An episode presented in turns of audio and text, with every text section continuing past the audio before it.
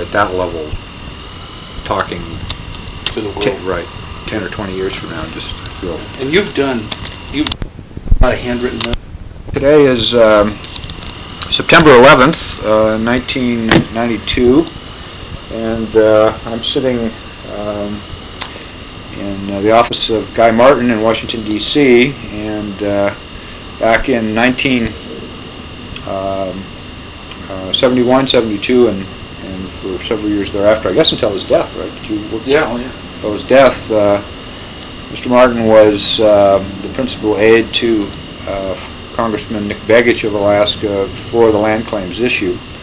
And I guess the, the easiest way to get into it all is, uh, since obviously someday there'll be somebody listening to this tape that doesn't know how famous you and I are now, so maybe a short biography of, of who you are and how you got to Alaska and how you got hooked up with uh, Congressman Begich and how you found yourself uh, working for him in uh, 1971.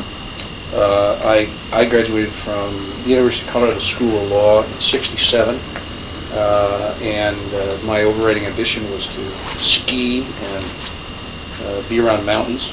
So I applied to various places to teach, and Alaska went out, and I went up to Alaska Methodist University, became a political science professor, and started practicing law with Ellen McGrath sort of simultaneously.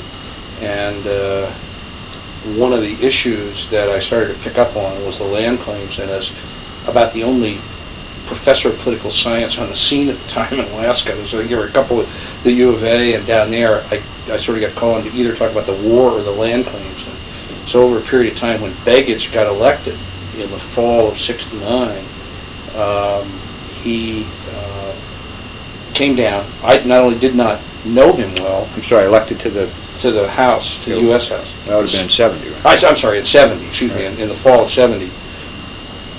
I not only didn't know him well, but I had, as I recall, worked for John Rader in the primary, and then worked for Nick as a Democrat, but in a pretty non-visible role. I worked, I think Wendell Kay ran in that election, I remember right, all my efforts are sort of In to 70, yeah, well, Wendell was running against Ted Yeah. Stevens for the Senate seat. and I worked in the Kay campaign, and uh, uh, so uh, Bob Zelnick at the same time had wrapped up his work with the uh, uh, with the news up there, came down to write a book, this fiction book that he was going to write, which ultimately never got published. And he knew Nick, and when Nick was searching around for somebody to, uh, you don't need to do it, let him tell people that. Uh, Nick, um, uh, Zelnick recommended to Nick that I would be the one to come down and help him. So he called and offered me the job, and we said, what the hell, and moved to Washington. Okay, now did, uh, when he called and offered you the job, did he specifically say that the job was working on native claims, or was it just a, I specifically? Well, it was his, it'd be, it was to be his principal legislative assistant, but the, but obviously the, the mission, which was quite clear to him and quite clear to me, was that he, felt that that was the Congress that had to pass the land claims, and he basically featured, he said, look, that's the deal. I mean, we're gonna pass the land claims, uh, as far as I'm concerned, and that's the main mission you've got when you're here. Okay, now he, uh, did he at, uh, at that time, which was right at the beginning of the process, he obviously had never been in Congress before, I mean, he would learn a lot, Yeah. as you would, as you guys went on, but do you recall that, what his view of the whole situation was at that time? Now, let me preface that by saying, you may recall that, that in, in, uh, or you may not recall, that in, in December of sixty-nine, when the, when the Senate had finally started to chew into this thing, uh, there had been a massive white backlash in Alaska, and and Keith Miller, who was governor, had had completely reversed the, the Hickel policy, which was really quite generous, and had said, you know, not a dollar of state money and not a state acre, and and I get the impression from reading the clips that in '69 and '70, which would have been the environment in which Nick was running for office, that there had been this sort of massive white backlash, and they were obviously the majority of Nick's electorate that had elected him. Just so, do I- with that as, I- as a preface to... I don't, yeah, first of all, just a recollection of the campaign, that's sure not, I mean, I was obviously involved with Wendell Kay and to some extent with Nick in the campaign, and I, I don't have exactly the same recollection of, of at least their campaigns being at all indebted to sort of the white backlash crowd. I mean, it, they certainly were not like pro-native, pro-settlement sort of uh, sympathizers, but uh, there wasn't a doubt in my mind that Nick saw his role during the campaign and spoke during the campaign about the settlement, that the se- settlement had to be made. Every, remember, everybody knew at that time that uh, you had, you had the discovery of Prudhoe Bay, you had the pressure on to, uh, you know, to deal with the settlement at some point.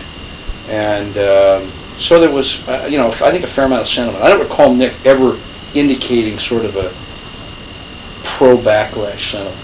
And when he talked to me on the phone, I remember specifically the call. And, uh, I mean, he said, look, I'd really like you to come down. I think this is, a- and it's a great time for Alaska. The settlement is, you know, Begich was a kind of a problem solver type guy. He's Not a, not a, uh, a great philosopher, but a guy who saw political objectives and sort of overcame them. And he just saw the claims as a political objective. It was sort of one of the missions, and he was going to do it. Okay, well, in that regard, I guess maybe another way to ask the same question in a different way is that, is that, that's also what Lloyd Meeds told me. He, Lloyd told me that he thought that Nick was a much better politician than he lead, than he Meeds was, in a, in a very complimentary way, I don't think he was kidding. But, uh, but, so on the one level, obviously, this is a political objective that because of Prudhoe Bay and everything else that's going on in Alaska, we have to accomplish this. And then there's sort of the underlying philosophy of why we're doing it. And, and for lack of a, of uh, two better poles, there's sort of the, sort of the Fred Paul, uh, you know, Aboriginal title. This is a land, this is a real estate transaction. Aboriginal title is almost like fee title, and that's what this is about. And then there's what I call the Arthur Goldberg approach, which is, I don't know anything about that, but these poor natives, you know, they Social justice. yeah, social justice, they don't really have any electricity and they, you know, and they don't, just sort of, the- they have a bad lot in life, life and they've been mistreated, and so just because we're liberal Democrats, we ought to help them out a little bit, and here's how we can do it. Do you, do you have any sense of at the beginning where Nick would have fallen on that spectrum? You know, I'd say on that spectrum, probably closer to the social justice side because Nick was not a, a legal scholar, or, nor did he invest a lot of time in sort of the legal issues behind it. But he really had a little bit different spin on it. Begich basically saw the claims as sort of an item of business. It was like you, you solve these problems one at a time as you move through the state continuum. And it was just clear to him that all of the blocks had started falling in line, that this just simply had to be solved at some point. And if he had still been around, you know, as the pipeline came up, he would have just seen that as sort of the next, the next deal. And so uh, I don't really think he spent a lot of time agonizing over social justice or agonizing over the legal niceties. He basically was always trying to find the, the sort of the practical route to solve the problem. Okay, well now, um, you said that he called you and offered you the job, he was, then, I assume, was already back? He was here and had been here for probably, uh, well, maybe a month or something. I can't remember exactly when I came, but it had to be in February or so. Okay, so, so then you got, you came down after actually technically Congress, the new Te- Congress had Technically after started. Congress had started, yeah. Okay, what did, uh, in terms of getting the lay of the land, did, did uh, Nick get you in his office and say, here's our task operationally for, uh, for this year, we gotta do this with the, I mean, you, you, well, let me, let me back that up. Had you had any prior experience other than a high school civics book on how Congress worked and the difference between Mr. Aspinall and Mr. Haley and what the suspension calendar was and the rules committee? Well, I- Did you know about that Yeah, stuff? I did, and, and I, I was actually, I mean, in that sense, a pretty good choice, because I had, um, uh, I mean, I'd been teaching American government at, I mean, I, you know, took political science in college, went to law school, then went up and taught political science uh, at AMU for three years, give or take, taught all those courses, including teaching a course uh, in, like, I can't remember what it's called, Alaska Public Issues, in which the land claims and a bunch of other issues that were timely uh, were, were discussed. We had, even had a field trip to the legislature each year, which I led, and we took people down. And I had even matched people up with baggage over the three years in the legislature, as well as matching up with people like C.R. Lewis and, and others to work with them. I incidentally, as a parenthetical, matched up Randy Phillips with C.R. Lewis in Randy Phillips' first political experience. We're still paying for that one. Um, But if you're listening to this tape 20 years from now, it's worth doing the research to figure out what all happened. um, and uh, Rick Halford, another one of those uh, graduates. Uh, and then uh, I also had grown up in Colorado, so when he stated I know who Wayne Aspinall is, I sure did. And uh, So I, I had actually, a a I could hit the ground running about as well as anybody who came down in that situation. Okay, well, well, when you got in there, also, were you guys in Longworth, or where did the? We were in Longworth, and uh, Nick was uh, in 1324, which was the office that the Alaskans had for a long time and kept. And then at that time, we had a separate annex. I was a floor up or something, and then the next year, I think we moved down. Huh. Okay, so, so, uh, so he was right, was the committee still where it is today? or- The committee is where it was, and, uh, yeah, pretty much, pretty similar. Okay, well, what, uh, when you got here then, did, uh, did Nick sit you down in the office and sort of explain what we're gonna do here? Uh, Was there a plan, or how, how did you guys view your situation? First of all, Nick's style was, was really pretty interesting. I mean, he, he was one of these priority guys, he had lists, and his first 25 priorities were all service-oriented. And as you recall, he had a, a, uh, an administrative assistant who had been his longest-time political ally named Gene Kennedy. And Gene was just a pure kind of democratic ally who had a level of personal dedication to Nick which I've never seen equal, even in the most you know, the, the closest of relationships on Capitol Hill. I mean, the dedication is, continues to this day, 20 years after his death. And uh, Gene now living up in, in uh, Massachusetts. Gene was dedicated to constituent service, just as Nick had been throughout his time in the legislature when Gene had also served. And so his first 20 priorities were all constituent service. I mean, how are we going to answer letters? How are we going to get reports and press releases back to people and so on? So the land claims as a substantive policy issue clearly at the beginning loomed behind any of those service and constituent issues. And I remember all of my first several um, sort of meetings and work with Nick on things were all dedicated to setting up systems and working with Gene on systems to get all of our core. I was the sort of the I was the supervising legislative assistant of over three or four people who were substantially more junior to me. I mean, in terms of experience, some hired in Washington, some from Alaska. And so we had to set up who would correspond on what, how they would do it, how the reporting would work, what our policies were, get basic policies. Land claims just kind of set there. And when we finally got around to it, Nick clearly identified the land claims as one of, you know, I'm guessing five, six, ten issues that were critical but that getting a Settlement Act bill through was clearly his, I think, his top legislative priority. But the other priorities were things like a list of public works projects that ranged all the way from post offices to bridges, and he fought to get on the Public Works Committee where his friend John Blatnik was chairman. Um, He, um, and f- obviously fought to get on Interior, so public works projects were high on his list. There were a variety of education issues that were high on his list, including military education issues, which he had come from the on-base schools. And so the land claims, it wasn't like everything was swept aside. Indeed, land claims was just sort of an issue, but it was a clear one. And I guess I'd be hard pressed to actually remember um, an early sort of strategy section where he said, here's my plan of attack on the land claims. That did come, but not, not early.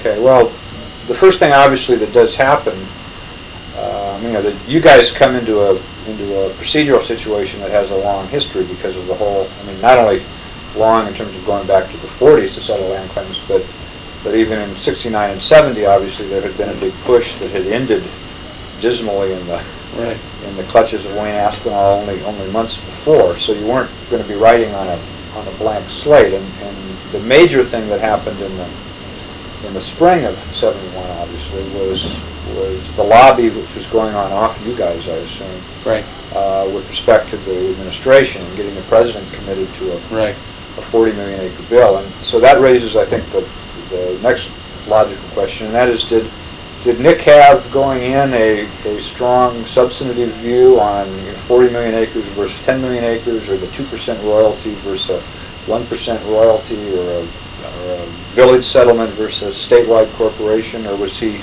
just looking at it more as a generic issue? he, he- I think his basic attitude was that he, without so much thinking of it as a pro-native issue, he thought of it as a kind of a pro-Alaska issue. And he, I mean, I, I know he always figured he just really wanted to get the most he could for the natives.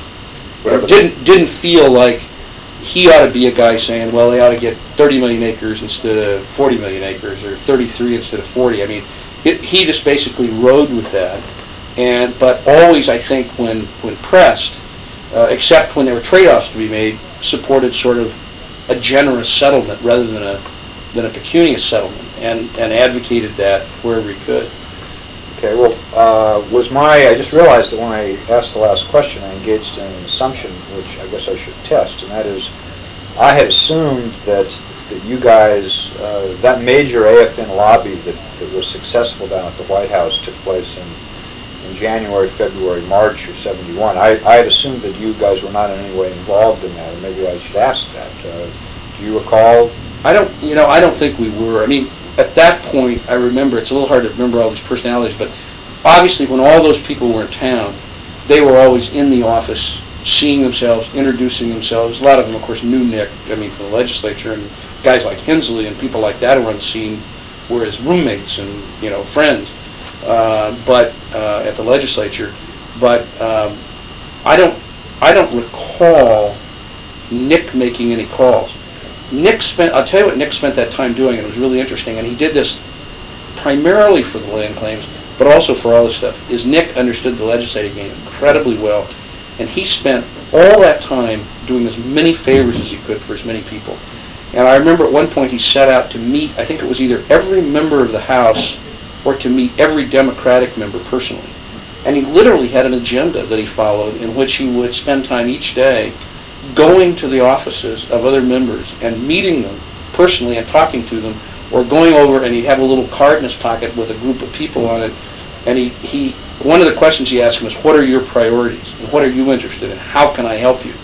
With every, I'm not sure if it was Would you go over to Republicans or go over to the floor and? He'd go over to the floor and he'd have a list and it'd be like a group of people on it. And he'd say, today I'm going to get, you know, Ed Smedley from uh, New Jersey and I'm going to find out what he's up to and who he is. And he'd come back and say, I met him, he's a pretty nice guy, or I met him, he's stupid, or something like that. And then he'd make notes and he had all these notes and he'd figure out what their issues were. And he had very complicated notes and systems so he knew what he could do to help people, when he could do it. And he, he created so many he created so many acquaintances and so many um, sort of favors during that period.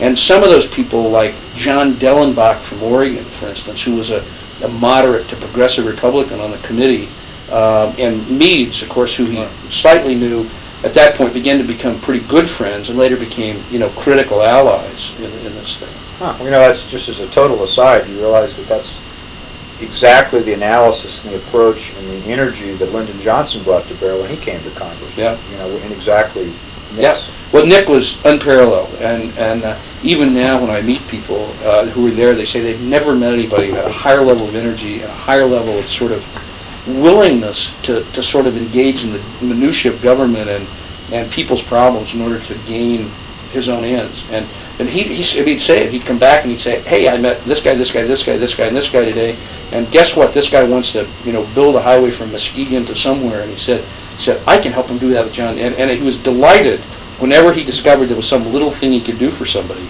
because he knew he was going to cash all those chips later on and he was going to just incur as many as he could. Hmm, Well, that's, that's pretty. And he, so he spent a lot of that time just working the Congress over, but I don't recall him calling the White House. Now, obviously, we had, uh, we had um, Interior Department and White House, you know, congressional liaison guys. I'm not positive of this, but I think even from the beginning, Frank Wolf, who's now a senator from Virginia, was the Interior liaison. I- What I can't remember if he there, he must have been there right when we got there. And Frank, um, Frank um, uh, was around a lot, and Nick worked him over on these issues all the time. Well, now, uh, actually, before I get to taking that process into the committee, uh, what was his relation at that point with uh, Stevens and Gravel? Obviously, Stevens had, was not of his party and had, and had finally been elected, cross, staggers across the finish line after all these years, finally elected in his own right to the Senate in 70. Right. And, and uh, then there's obviously Gravel, who was, of course, Gravel. Right. Who Begich had been within the legislature, I assume. Uh, Do you recall, They- were they coordinating a land claims approach at- in the spring of 71, or was Nick pretty much on his own, do you think? Let me think. Um, when they came, putting a land claim aside, when they came, there actually were some early attempts to have some delegation meetings. And those may have continued into that first year, but they clearly phased out in any practical sense after not too long. And it sort of devolved, and, and it- the administrative assistants also didn't really meet, there wasn't any reason to. So it ultimately kind of devolved on the legislative assistants. Now Doug Jones was clearly there for Gravel, and I'm trying to remember, Katz was there. was he right, right at the beginning? I was trying to remember if he was there right No, at the he beginning. was- He, he moved over, uh, he said he, he walked out of the Longworth building just about the same time that Pollock did, which was, was December of seventy. That's, I guess that's And- right. And Katz, and, and Ted picked him up immediately. immediately. So So- he, he was starting on the Senate then at the same time, and so very quickly, I mean, because Katz, the world's easiest guy to get along with, and Doug Jones similarly, we, we immediately locked on it. So within literally weeks, if not, you know, days, we, we had established relationships and um, began to talk about it. And by far, the most meaningful uh, sort of policy discussions of land claims took place there. I mean, there's no question in my mind that, that uh, Begich and Gravel and Stevens weren't spending that much time together thinking about the big issues. But we did. I mean, we talked about it a lot. And um, Begich, and as far as relationship goes, from the, even though they had some delegation meetings, from the go, uh, Begich and Gravel talked and consulted, but were not warm and were not, you know, they didn't talk to each other in any meaningful way about these issues. There was Did- no. Did Peggy and Rita and, and the two of them go out and flop burgers together? Never heard, of never heard of it, never heard of it, never heard of it, although it could have happened, but I'm But very. Not as a regular, they weren't like social No, I was trying to remember where Mike lived at that time. Begich lived in McLean, and I don't remember where Mike lived. Um, and uh, with Stevens, and, and Nick didn't deride Gravel, but he, from the go, there was a sort of a somewhat competitive independence between them. It wasn't dislike or anything. It was just separation. And with uh, Stevens, um, Begich was highly partisan, and whenever there were partisan issues up, I mean, it was really contentious. But by and large, he, he, you know, Ted, Ted talked. I can remember Ted picking up the phone and calling Begich, or vice versa. I don't remember that happening very much with Gravel. They talked, and Ted would say, here's what I'm doing, and can you help me do this, or this delegation's here, you want to do this? But uh, that didn't happen much with Gravel. Okay, well, in terms of, uh, sort of going back to the chronology, uh, assuming that that's, uh, the White House is doing its thing, there's actually, there's no reason, by the way, that I can think of that Begich would have had any juice at the White House anyway. I mean, he's Yeah. a Nobody Democrat, what, yeah, who cares, what, yeah. does the White House care what he Yeah. thinks about 40 million acres? But, but if he's spending the spring sort of smoozing in general, uh, just to get himself established in the Congress Right. as a whole, obviously the most important schmoozing he has to do is, is uh, on the committee itself. And, and what was his approach, um, or actually, what's the best way to ask this in series, I guess? Well, that might be the best way to do it. What, what was, what was his assessment of where he was, of Aspinall and Haley and what their attitude was, and, and the rest of the other prominent members of the committee, Saylor, Well, Meeds? he, uh, I mean, basically, the, the description I gave you what he did in the House was like tripled when it came to the, to the Interior Committee and the Public Works Committee. I mean, he was indefatigable in attending every hearing, making every vote, being there to make the quorums, figuring out what these guys wanted, and cooperating, you know, and making sure that he was there to make sure a hearing looked good for some other member. I mean, top to bottom, every guy on that committee, Begich was over there trying to do favors for him, with a lot of emphasis on Aspinall, and he, he, he immediately, I can remember at the very beginning, I mean, he knew exactly what he was dealing with Aspinall, was a, a, a cranky, arrogant, uh, guy who was very jealous of his prerogatives and liked the way the committee, the committee was run dogmatically, and Aspinall liked that fine, and Begich just tried to accommodate that in every way he could. I mean, he was the world's nicest guy, but I remember he would come back to the office and just sort of laugh at Aspinall's, uh, you know, peccadillos and his, sort of his way of acting and all this crazy archaic stuff that they were doing. Eh, But he just never crossed him. He did everything he wanted. And at the same time, he was, he, you know, he was cultivating these friendships. And it was fairly early on, I mean, he, oh, as to Haley, I mean, he picked Haley up pretty early as a guy who didn't have a great deal of goodwill for Indians in general. And uh, was just sort of going to be a problem, but nevertheless, just kind of continued to work with him, supported him on everything he could, cast votes that clearly were not his votes in committee, but those committee votes were lost, you know, they were, they were just throwaway votes, and supported him on stuff, and um, got to know the staff down there. With Meeds, I remember fairly early, I, I don't know that anybody ever exactly figured this out, but it was quite clear to Nick, and quite clear to me, that Begich had to be the congressman for Alaska and not the congressman for the natives.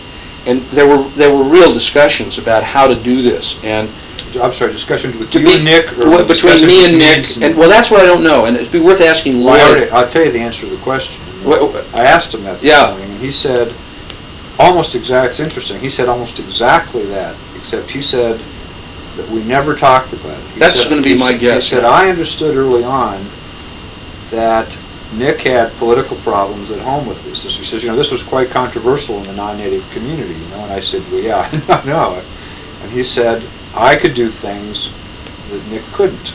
And we almost did a good cop, bad cop thing, and, and I, and that was my next question. I said, did you guys ever like have lunch and talk about the politics of this and, and the various roles that the two of you could play with Aspinall and, and publicly Yeah. in terms of, of being a real advocate for the AFN forces? And, and he said, no, we never did. We never, to my, to his recollection, they never, ever had a discussion, which obviously one explanation for that is they're both professional politicians, and they didn't have, the guys in that game don't have to have that Yeah, they communicated, uh, yeah. Well, but that would have been my guess. I never, I never saw him have anything approaching that. And uh, Meach had a, a really good legislative assistant named Steve Sander, uh, who I think later went on and worked for the Forest Service, not down at Interior. And uh, he was good, he was smart, he was a guy from out in that district. And Steve, like, like these other guys, you know, we had a real tight staff relationship. And Steve and I understood that role completely and talked about it. I mean, in the, not every day, but, I mean, it was understood that Lloyd had to be the advocate pushing for the extra, you know, the extra pound for the natives on this. And Nick had to be the temporizer who sort of tried to represent the best interests of the state. And it gave Nick really a, an ideal platform. The biggest problem there was, to be honest with you, was not Nick's politics in Alaska, although that was a huge problem. Biggest problem was Aspinall, because Aspinall was, to say the least, uncharitable toward the, the merits of the native claims. He saw it as a kind of a nuisance issue that he, that was clearly there, was clearly going to be insisted on, uh, that he had to do it. But Nick perceived from the beginning that he had to get it from Aspinall with sugar instead of vinegar. And so he basically, I mean, putting it in the simplest way, sort of kissed up to Aspinall for two years, uh, rarely using anything even approaching political force or muscle, and always using kind of the cooperative, get along to go along technique, whereas Meeds could sort of be the guy waving his arms and yelling and saying social justice for the natives. And uh, Aspinall was really the much larger problem for Begich. I mean, once that was done, Nick could explain it at home. Huh, Well, that's interesting. What about, uh, what about uh, the Republican members that mattered, Saylor and Steiger? Saylor was sort of a, uh, uh, Saylor was sort of a, uh, he reminded me in a way of John Dingell. You know, he was kind of a bully, a blustery bully kind of guy. Uh, he loved this kind of environmental image he had, and uh, you know, he did some things that were that were you know very advocative of environmental interests in Alaska, and. But he was a, you know, he was a kind of, Nick understood him because Saylor was a kind of a public works Republican, you know, he's a guy who wanted to take the pork home. And uh, he was just difficult to deal with as a personality. And I, I can't really say that Nick ever did well with Saylor. I mean, Saylor was always somebody who was sort of a problem. And thanks to the administration, I mean, they handled a lot of that. And I remember Frank Wolf, for example, handling Saylor a lot. Steiger was um, sort of more interesting. I mean, he was a real, real conservative. I mean, God, he was a tough son of a gun. And uh, he was at various times pretty, uh, I mean, really sort of racist about that bill. Mean, maybe that's too strong a word to use, but he sure as hell anti, anti-settlement in a lot of ways. And was just one of those guys who, who had to be, uh, over a period of time, sort of overcome. And uh, the mood of that committee, I was trying to compare it, mood of that committee was different in the sense that um, they tried to be cooperative, but a little bit like it is right now. There's a pretty strong, there was a pretty strong ability just to overcome the minority when they had to on things, and they did on a few. Okay, well, the the one guy left that we haven't talked about, uh, before we start into what we did with him, of course, or what you guys did to the committee process, is uh, Lou Ziegler. And Yeah. uh, uh, I guess the, doing that in series, I guess we'll be, as a staff level, you were the guy more than Begich, I assume, that had to deal with Yeah. Lou. And how did you view Lou's attitude about, about Indians in general, Alaska in particular? Was he smart, stupid, good draftsman? Well, he was, um, um, I mean, he was really an interesting guy. He, he, he- first of all, he was very smart. Uh, he was very detail oriented. He was a, he was a, I mean, a good draftsman in the technical sense. I mean, in the sense that this guy really could write legislation uh, that was highly detailed. Whether or not he was really a good legal scholar and could see the problems that some of his drafting did, I think is another issue. Um, But he was meticulous, Uriah Heep, you know, I'm sure anybody who describes him, you know, he was a clerk, I mean, the guy was a green eye shade guy, you know. But he had a lot of idea, I mean, a lot of strong ideas, and he understood Wayne Aspinall very well, and Aspinall trusted him, I mean, tremendously. And of course, the committee system at that point was closed in the sense that the committee markups were not, not only not open to the public, they were not open to the staffs of the members. And so, um, uh, if you had a complicated issue, the only people that went in the markups were the members and the committee staff, and even not all the committee staff could wander in freely. I mean, they just sort of said who they wanted in there to help them out, and so there might have only been one or two or three committee staff guys in the room there, uh, might, maybe more. And um, on a couple of occasions, I I had this, they treated it as a great honor that I actually went into these markups because there were issues that were so, uh, I can't remember what they were now, but they were so esoteric that Nick sort of insisted that we do this, and so I went and helped out. But 98% of the time, I didn't even go in the markups, and Alaska, the natives, and Alaska was very lucky because uh, actually Nick gained a lot of ground in those because he was so smart and so detail-oriented himself that he was one of the few members who could actually conquer in there. He could go in and actually get what he wanted, whereas the average member who didn't read things and wasn't very good at it got snookered by Aspinall and his staff. So Ziegler, you had to do everything with Ziegler outside of those sessions and get everything nailed down. And so what I did with him was kind of a mini version of Ziegler. And since I'm not much of a shrinking violet, this was a very difficult role for me.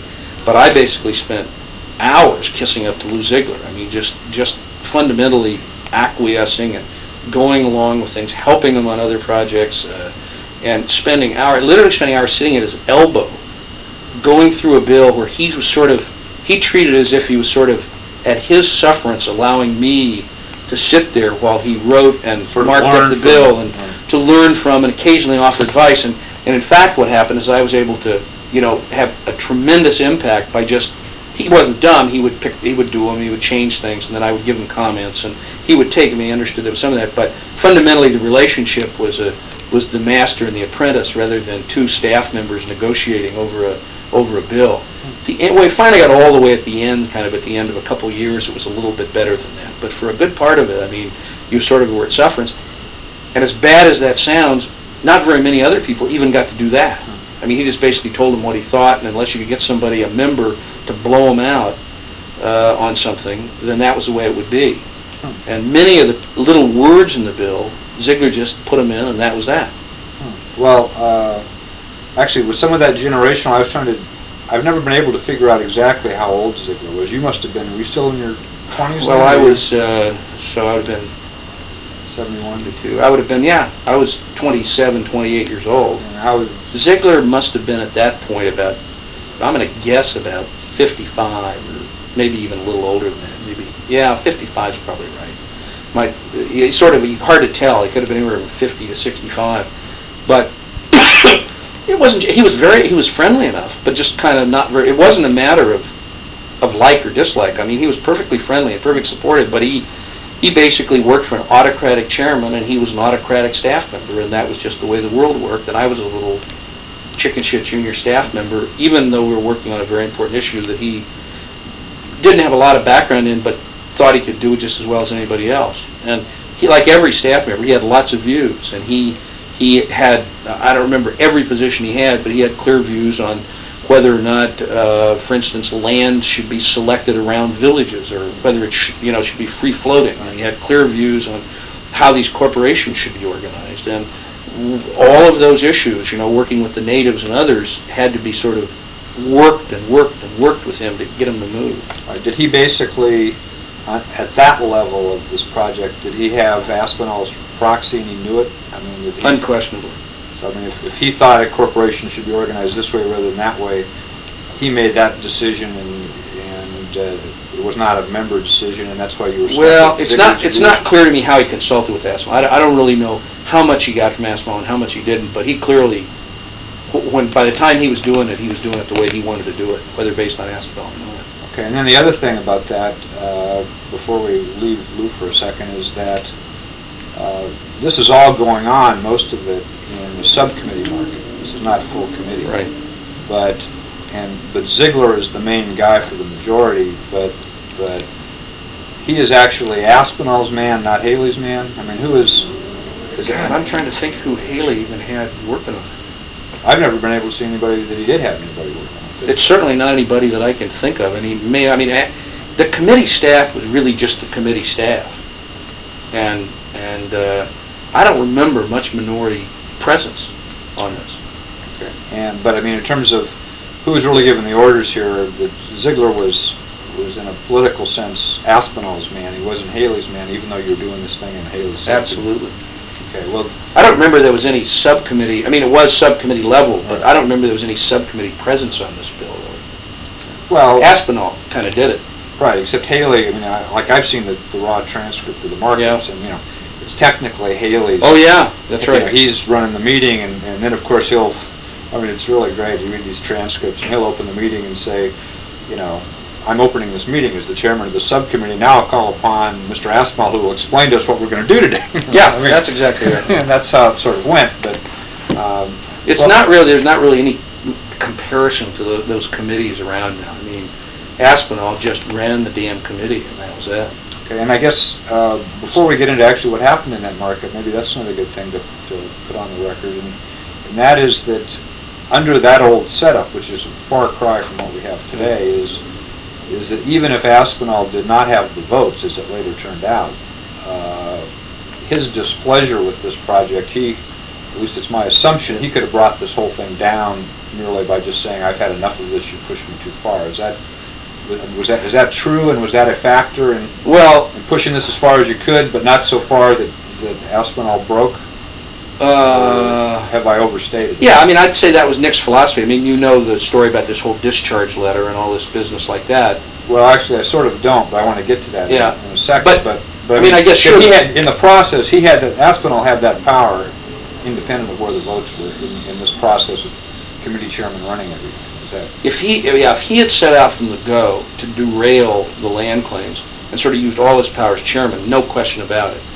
But once the bill really, you know, came together and the constituencies, including the White House and others, kind of got, they got it, at that point, he had probably, I mean, I guess he could have pulled out all the stops and stopped it somehow.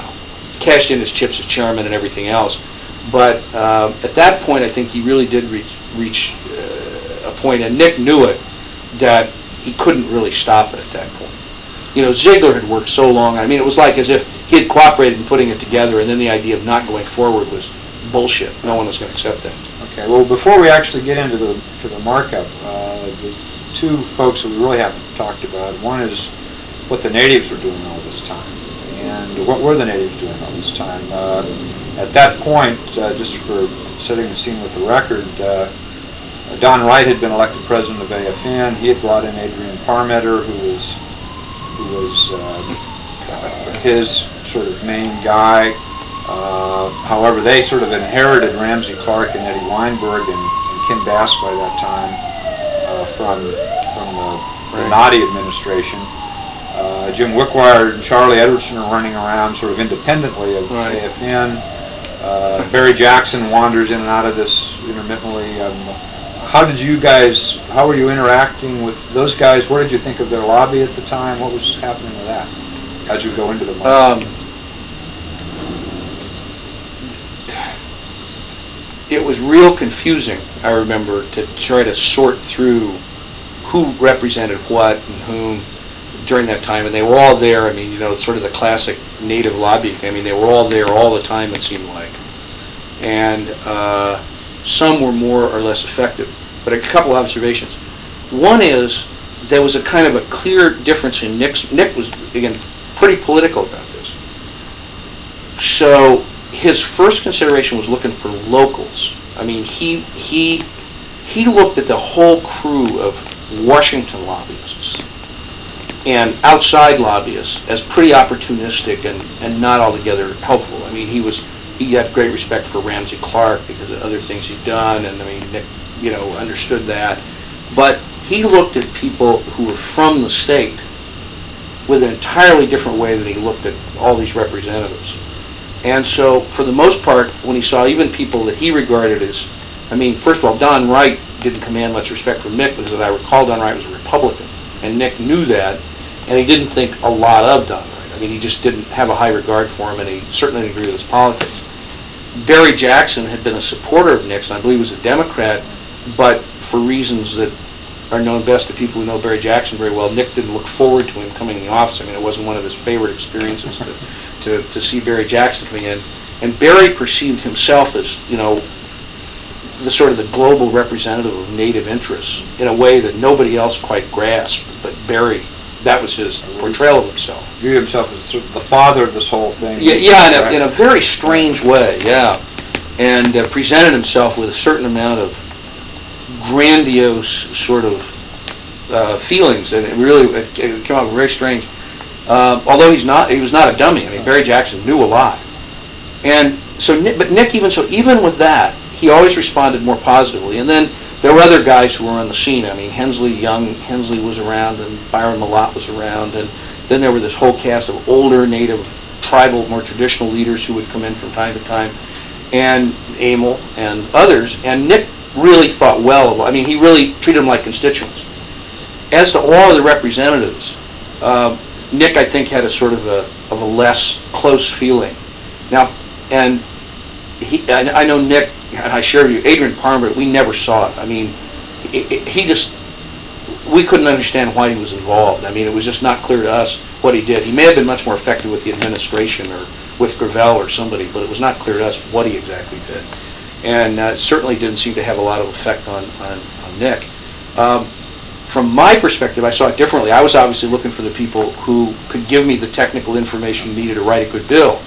And from that perspective, the guys that Emil had worked with, you know, guys like Weinberg and Ken Bass in particular, and then some of the individual lawyers for the various native groups, were really smart and really helpful, much more than the kind of the political crew that, that Don Wright brought in. So guys like Weinberg and, uh, what's his name, um, uh, geez, Lefty, uh, Oh, uh, Weisbrod. Weisbrod and his partner, whose name I can't recall right now, and, and uh, Bass and uh, other people were really pretty helpful. I mean, Bass Where was where. Wickwire fit into Wick, that? same way. I mean, Wickwire's a guy who knew what the hell he was doing and, and, uh, you know, had, had great information and good, good legal knowledge. And so he was with a group of maybe 20 lawyers or 10 that really knew what they were doing. So, they, I mean, they were great. They could write things and give me information to use with Ziegler and with others and so on. Okay, well, so then how did, uh, I haven't really asked you yet, we're not really into the process of that market yet, but when that started then, are you saying that at your, at your staff level, you would meet with, with the Wickwire Basses as, a- as technocrats, and you take that information and you would be the funnel to Ziegler?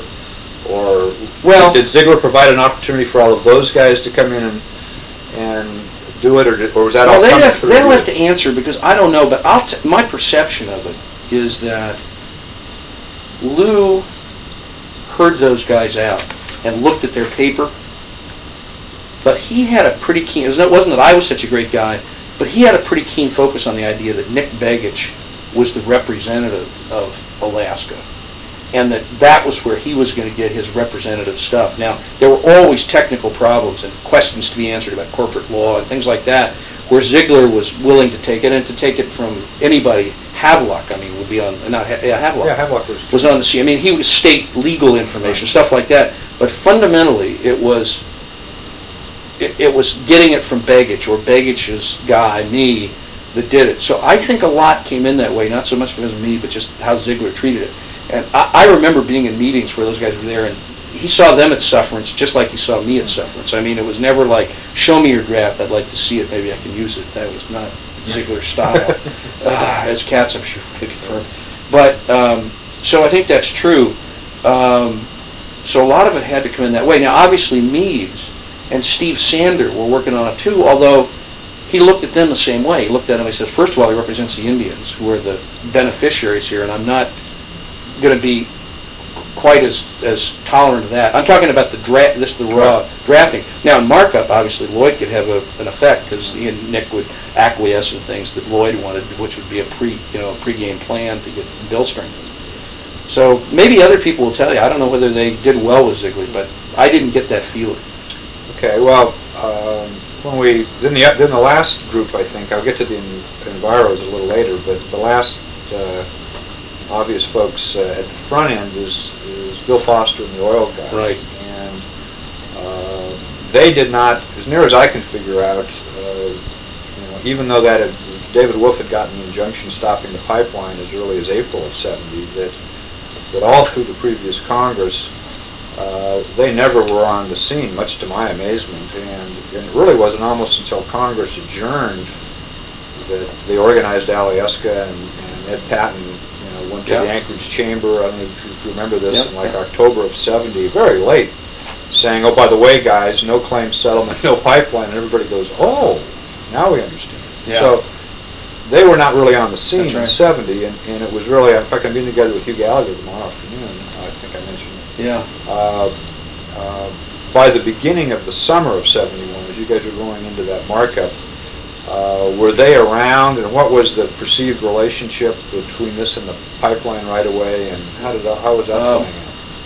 Have you interviewed Bill yet? No, I haven't yet. Yeah, I mean, I, it- I can't remember the exact timing, but, I mean, they, Bill, you know, had been in Alaska, Right. so he had Worked an for Alaska portfolio, worked for Bartlett, had come up, worked in the Legislative Affairs Agency and so on, so he really had an Alaska portfolio.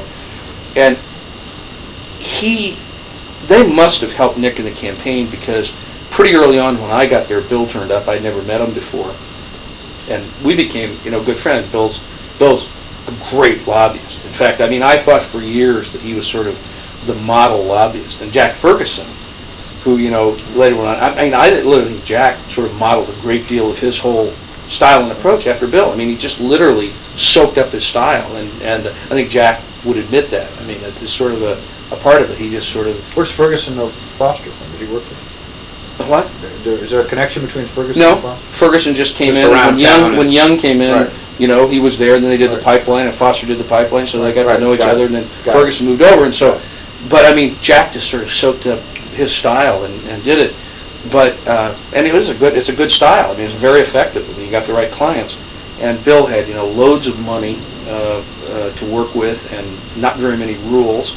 Um, you know, at that time, not very restrictive. So, I mean, he was there on the scene and, uh, Nick liked him, liked, you know, as a former Alaskan, trusted him.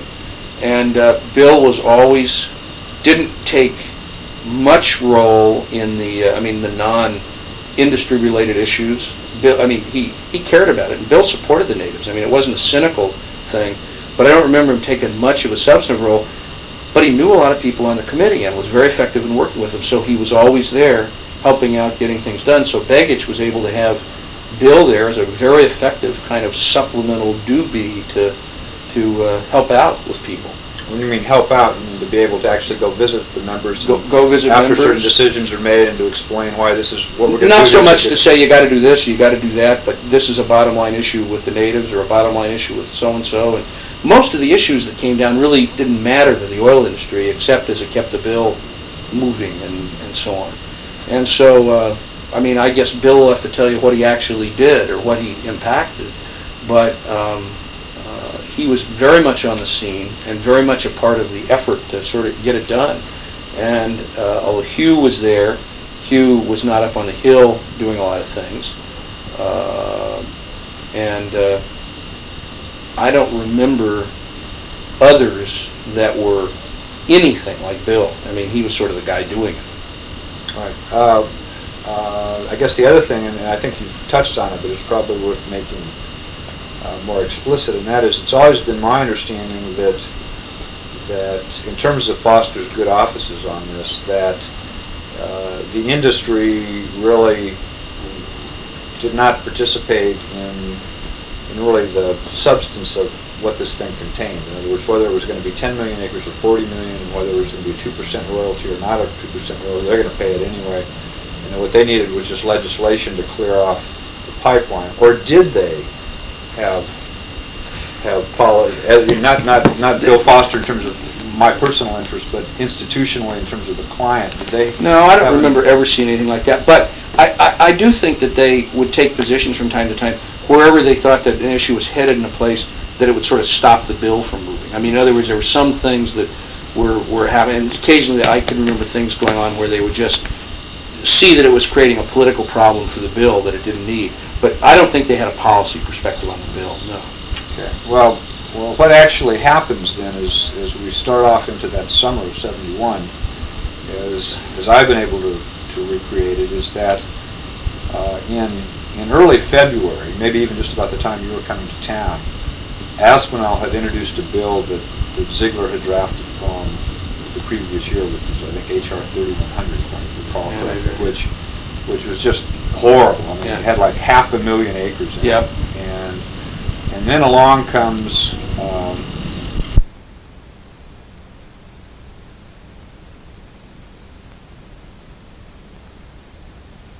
Going again here.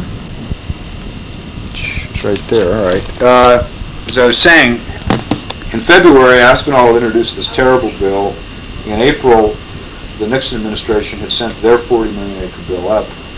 And uh, because he was, ironically, because he was the ranking Republican, uh, Saylor had to introduce the administration bill, which he loathed. Yes, right. And, and uh, so as, I believe that, uh, that at the beginning of the markup, that Aspinall uh, then came in with sort of bill number two that was never actually introduced. It was a committee print, but it really isn't important, I don't think.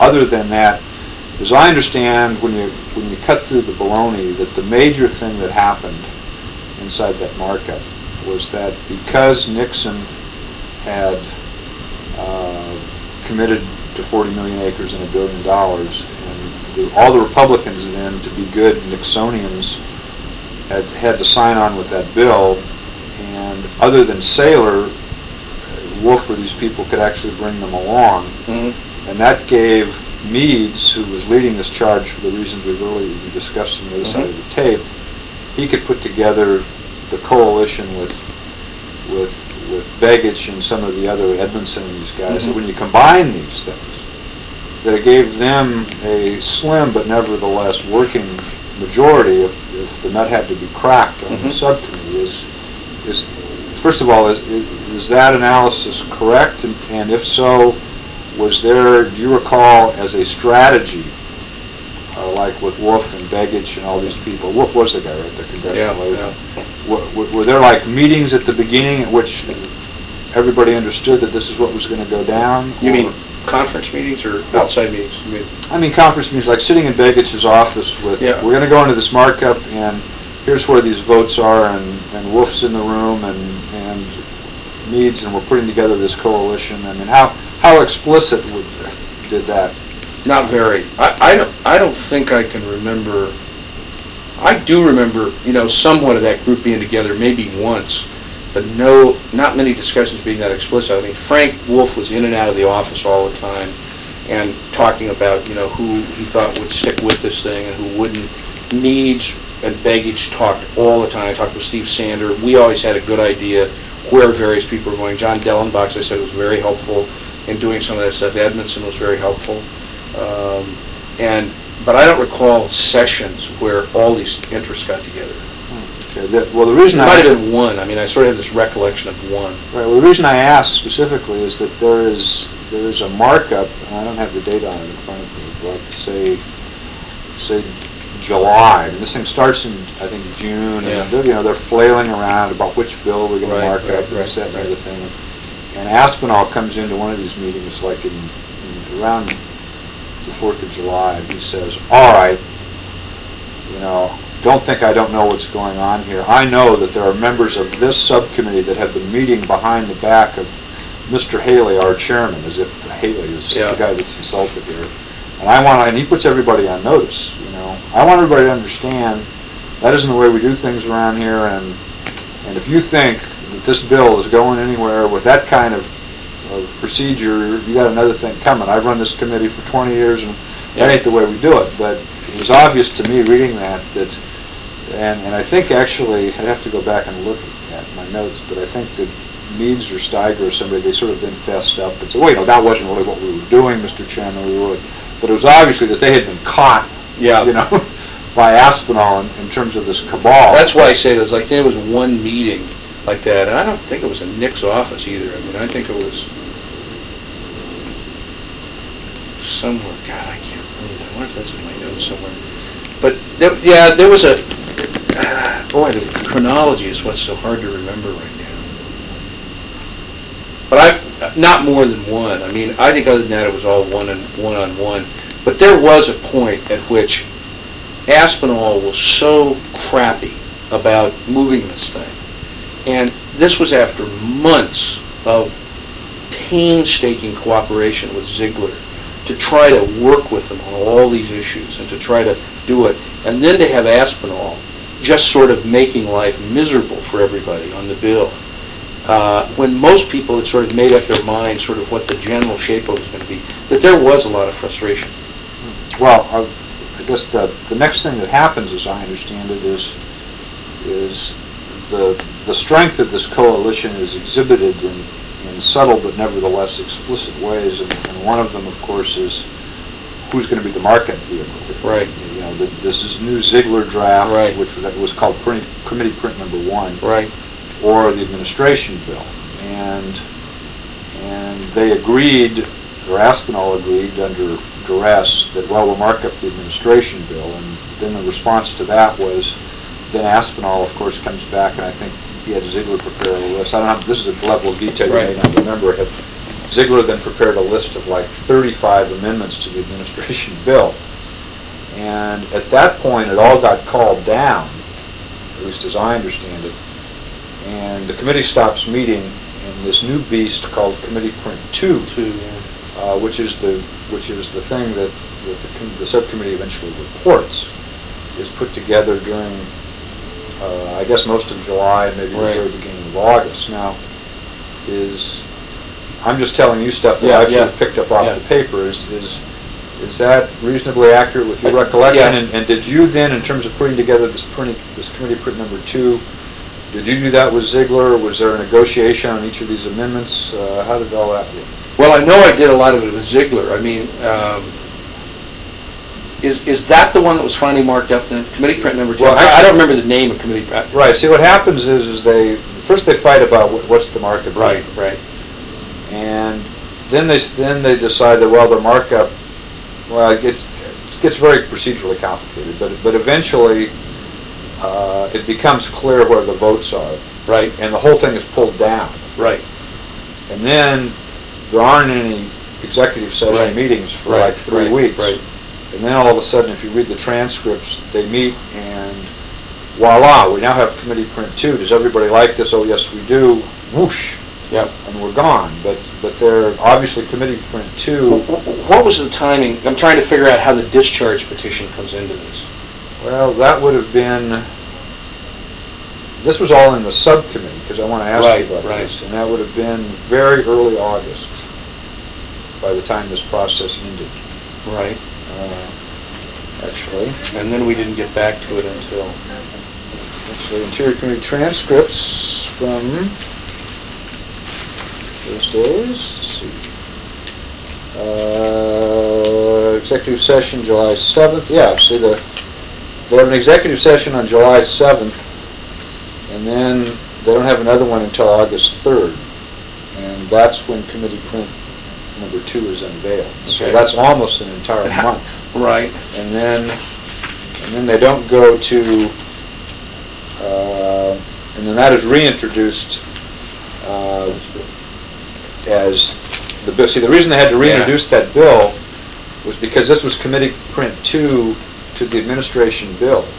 And Saylor loathed the administration bill, so they didn't want Right. to report a bill that Saylor hated. Right. So, um, so then Aspinall then reintroduced it, but that's committee print two. And Right. then they didn't have a full committee, and then they moved it out, and then it, then it went on to the full committee. Now, I, it could have been that this discharge thing was to pressure to discharge it from the full committee, which would have been in, uh, in, uh, early September. Uh, in fact, they didn't, uh, there's a memo September 8th from, what, McFarland, who was the staff Right. director, s- saying uh, that we now have this new bill and uh, approved by the subcommittee, and this will be the first order of business when the full committee meets on the 16th. So, so summarizing that chronology, hassle in the subcommittee until early, until the. You haven't sub- tracked which the discharge petition related to? No, I haven't done that yet. It would have to have been, you're discharging it from the committee. You went through my note, yeah, It's not in there, it's not in there. the petition. All right. And it's not, and it's not in, I mean, it was, it was, was it ever filed? It was never filed. No, no, it was never Right, filed. so, it's- see, it's not in the official No, no, it wouldn't be. committee records either. But I, I, I feel pretty sure I took a copy of that son of a bitch. And you know what I think I did? And there weren't very many, co- I mean, I don't think there were any copies. And what I'm wondering is, what I probably did is I was too smart. I put that thing somewhere because it was one of the great documents of the whole deal. Well, tell me, what was the point of the discharge? I'm trying, oh, see, I can't remember myself whether it related to the subcommittee or the full committee. But fundamentally, what happened was, and boy, this was like fucking plotting to kill the czar. I mean, it was, a- it was really, but, let me, let me just really strain to think how that worked.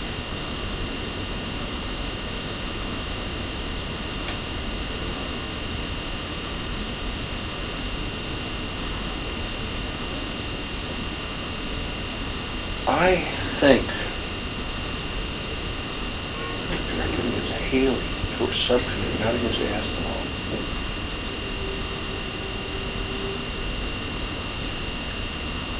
Even so, I think it related to the subcommittee. I think it related to the subcommittee. Wish I could be positive about that. But, I mean, Aspinall controlled this thing, first, last, and always. I mean, Haley was not in control.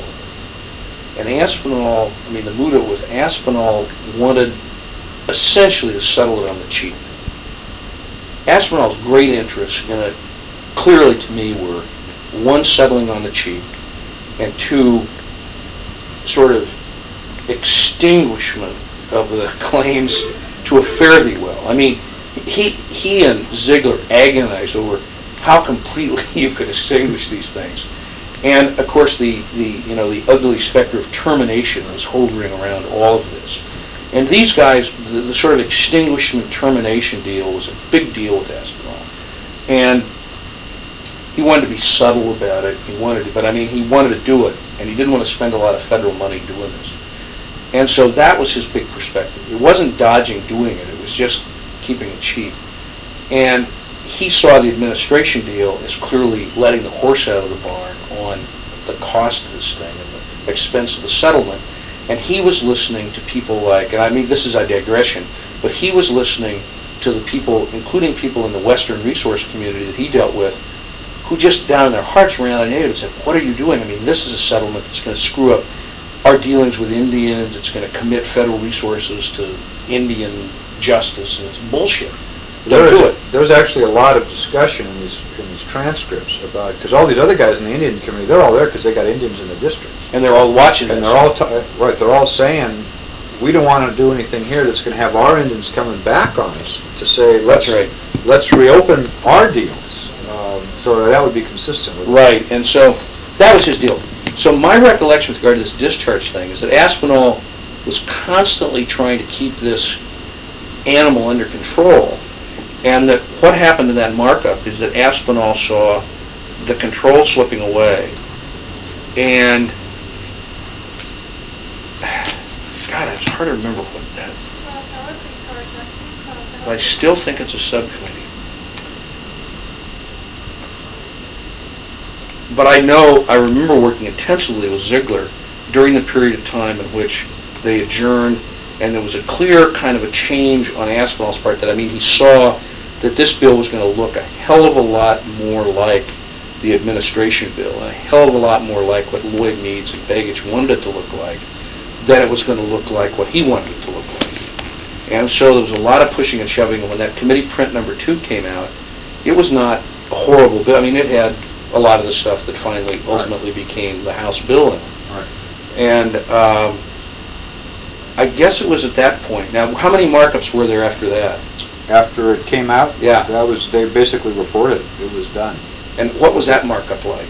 Was that a short and sweet deal? It was s- short and sweet, particularly because there's a, I don't want to divert you from this, because uh, one of the things that that Begich does is he certifies that AFN has approved this with every crossed T and dotted I. I don't know if you remember that, but Right. I'll ask you that in a second. But, but once that was done, the only thing that happened on this August 3rd markup is everybody's patting themselves on the back to basically bless this done deal. So it would seem to me, just from what you Yeah. tell me now, that this struggle would have gone on in, in July when this thing is down off calendar and, and you, and you are deciding how much this print's gonna look like the administration did. Um, I've, I've, I've written on this, and I, I've, I've talked about this, and I can probably figure out when that discharge petition took place, but I mean, fundamentally what happened, as I recall it, is that several of these members felt that Aspinall was not gonna let this bill come out, that it was not gonna get out. And, um, what I can't remember is if it was in those final days before it came out of subcommittee, but the more I think about it, it must have been during that three or four weeks that the second, the draft was put together. There was actually a document created, which was not, it wasn't so much intended that it would ever be served, but it was really the kind of thing where people, by signing up on it, indicated that they were willing to boot this bill out of committee. And they, I don't recall that they ever got a majority of the committee, or however many was recall, was, was, was necessary for a discharge, but they got all the right names on this thing. People signed it. And I don't think, I may be wrong, but I don't think Nick ever signed it. I mean, he obviously would have signed it, but I don't think he signed, I mean, I think his name was actually on it. I'm not even sure Meeds' name was on it, but there were a number of other people who were on it. I'm trying to think if it might not have been Republicans that were moving that, there, that it might have been somebody like Ed Edmonds, Ed Edmondson, or someone like that, who was actually carrying it or actually doing it. And I saw it, and what I'm wondering is if I took a copy of it, I might, I might have seen it when it was done, but Aspinall found out about it. I mean, Aspinall got wind of the fact that this thing was going around. And at some point, Begich had a conversation with Aspinall about the fact that it was going around, and I think, the reason I think Nick signed it is, he said, "I haven't signed it, Mr. Chairman." You know, the idea was, I Right, I haven't so signed My hands are clean here, I'm just. Yeah, well, and I'm just telling you, but it's around, and I mean, he was as much as telling him, I, I will sign it if I have to, but he said, I haven't signed it, I don't think it's necessary, but there really are a lot of people that want to see this bill out. And I certainly agree with him, that kind of deal. And I remember that Nick actually talked, had an angry conversation with Aspinall about that thing, and then it disappeared. I mean, I, I'm not even sure the original may not even exist anymore, you know? Would you have any uh, guess as to whose idea that was? That I mean, if it was coming out of Republicans, it could have been Wolf's idea, you know, I mean, he that wasn't Frank Wolf's idea, I'm sure. God, I don't think Frank Wolf ever had an idea like that. well, it's certainly, The administration did this. Jeez, I don't think the administration was pushing this bill, you know, I mean, they took their position, they ponied up their 40 million acres, and they had some people, but I, I don't remember anything about the administration's position that convinced me that they were advocating this, I mean, advocating it.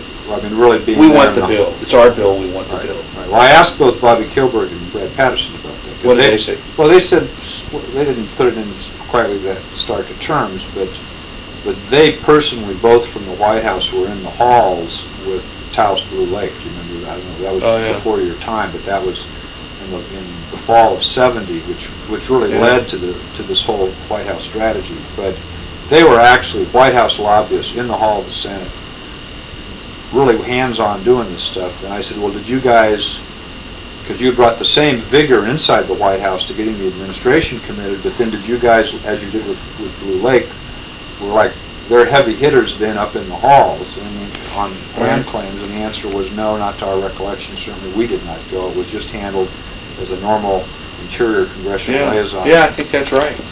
And when Frank came around, I mean, Frank was supportive, and he had to balance off Saylor versus, you know, other people. Let me see that bill again. I was gonna look at the list of people on it, because maybe it jogged my memory of the, of the people that, uh,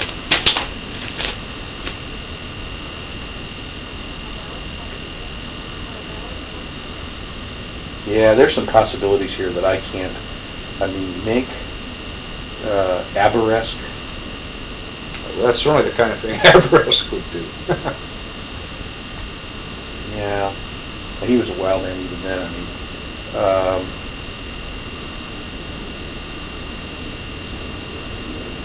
Edmonds, Edmondson, Mink, Abourezk. I think Edmondson, because I think Ed was the guy who, you know, he was, had even enough seniority at that time that he wasn't really scared to death of Aspinall like a lot of those guys. He had a fair amount of seniority. He had the oil, he was the oil industry's main conduit in there and had a fair amount of slack with those guys. And, and uh, Aspinall didn't run over Edmondson and Wallace and come over to him, but there were a number of people in this thing. And it- they were the right people, and it was clear that this thing had enough momentum that they could have discharged it if they absolutely had to. And it, it is sort of like had never been done to Aspinall. Well, actually, just as an aside, uh, Lloyd Meeds told me today that the reason that this whole exercise is historic is that in terms of the, the revolution against the, the dinosaur hierarchy of the House of Representatives, he says this is the bill and this is the committee. That, It's interesting. that this was the first time, his knowledge, sort of as a House historian, Well, that eventually led to, the, you know, the 74 Watergate baby retooling of the House, which, you know, Lloyd said, well, maybe went too far. But, but at the Yeah. beginning of the revolution of putting a deal, you know, over the chairman, that independent of the merits of native land claims, that this was the first time. Does does Lloyd say anything about this discharge? I didn't ask him, he didn't bring it up, and I didn't ask him about it. It's completely slipped my, my attention. Yeah, um, I don't have a strong recollection of Lloyd and Nick being the, the guys who, who, I mean, because they were sort of the players in the bill. It wasn't like, but, um, that's sort of an interesting, I mean, Lloyd is certainly a real, he, he really cares about this history, and, uh, I'm surprised, I'm- I'm worried I may be taking a little too much credit for this bill, although, given the fact that it was Aspinall and that it was sort of a, a ragtag group of people, including Meeds and Begich, who were nobodies, I mean, really, it is pretty significant that they did it. Well, uh, one of the th- other things that happens, the reason that, that before we get to conference, the rest of it appears to go so easy, is that, uh, as I said on this, on this August 3rd uh, markup, where Committee Print 2, which eventually becomes this, Right. is unveiled and is given the seal of approval, uh, Begich spends a lot of time explaining to everybody in front of Aspinall that as is, this is a fine deal and that Don Wright and AFN have signed off on it. Now, that all comes, and I guess my first question be whether you remember all of this, is that apparently the day before, which was, which was August 2nd, that uh, Begich called a meeting in his office, and apparently he had Don Wright and apparently Ramsey Clark, uh, and brought Sigler in. And that Sigler made what, what was viewed by everyone other than Sigler, that I've talked to so far, as the absolutely astounding demand, uh, that the chairman says that this is it, this is as far as he'll go. If you take this bill, if we move, if we agree to move this bill out of subcommittee, you have to agree that there will be no substantive amendments, you will not push them in the full committee or on the House floor, and then where it got outrageous was, or in the Senate, or in the conference. Yeah, I remember that. And, Sure did. And uh, do you, what, what was the story? Did Oh, I remember- you guys? Did you know that was coming? Did, uh, No, well, no, I, I, I remember Sigler doing that. And, and, and I mean, it was astounding, but I guess I'd worked with him so long, it didn't surprise me at all. I mean, Jesus Aspinall by that time was so far beyond his outer limits for what he thought was necessary to do it. I mean, this violated every principle Aspinall had of dealing with Indians. I mean, they were actually getting something approaching a reasonable deal here, and Aspinall was just, I think, I'm sure it was just nuts. And uh, I would love to know about the conversation between Aspinall and Sigler, which, which did, I don't know if Sigler's still alive, he was a few years ago. I've not been able, no one seems to know the answer to the location of Sigler, and I, needless to say, the more we get into this and I talk to more and more people, he's the main swing. Oh, he- oh, he's the, he's the house guy.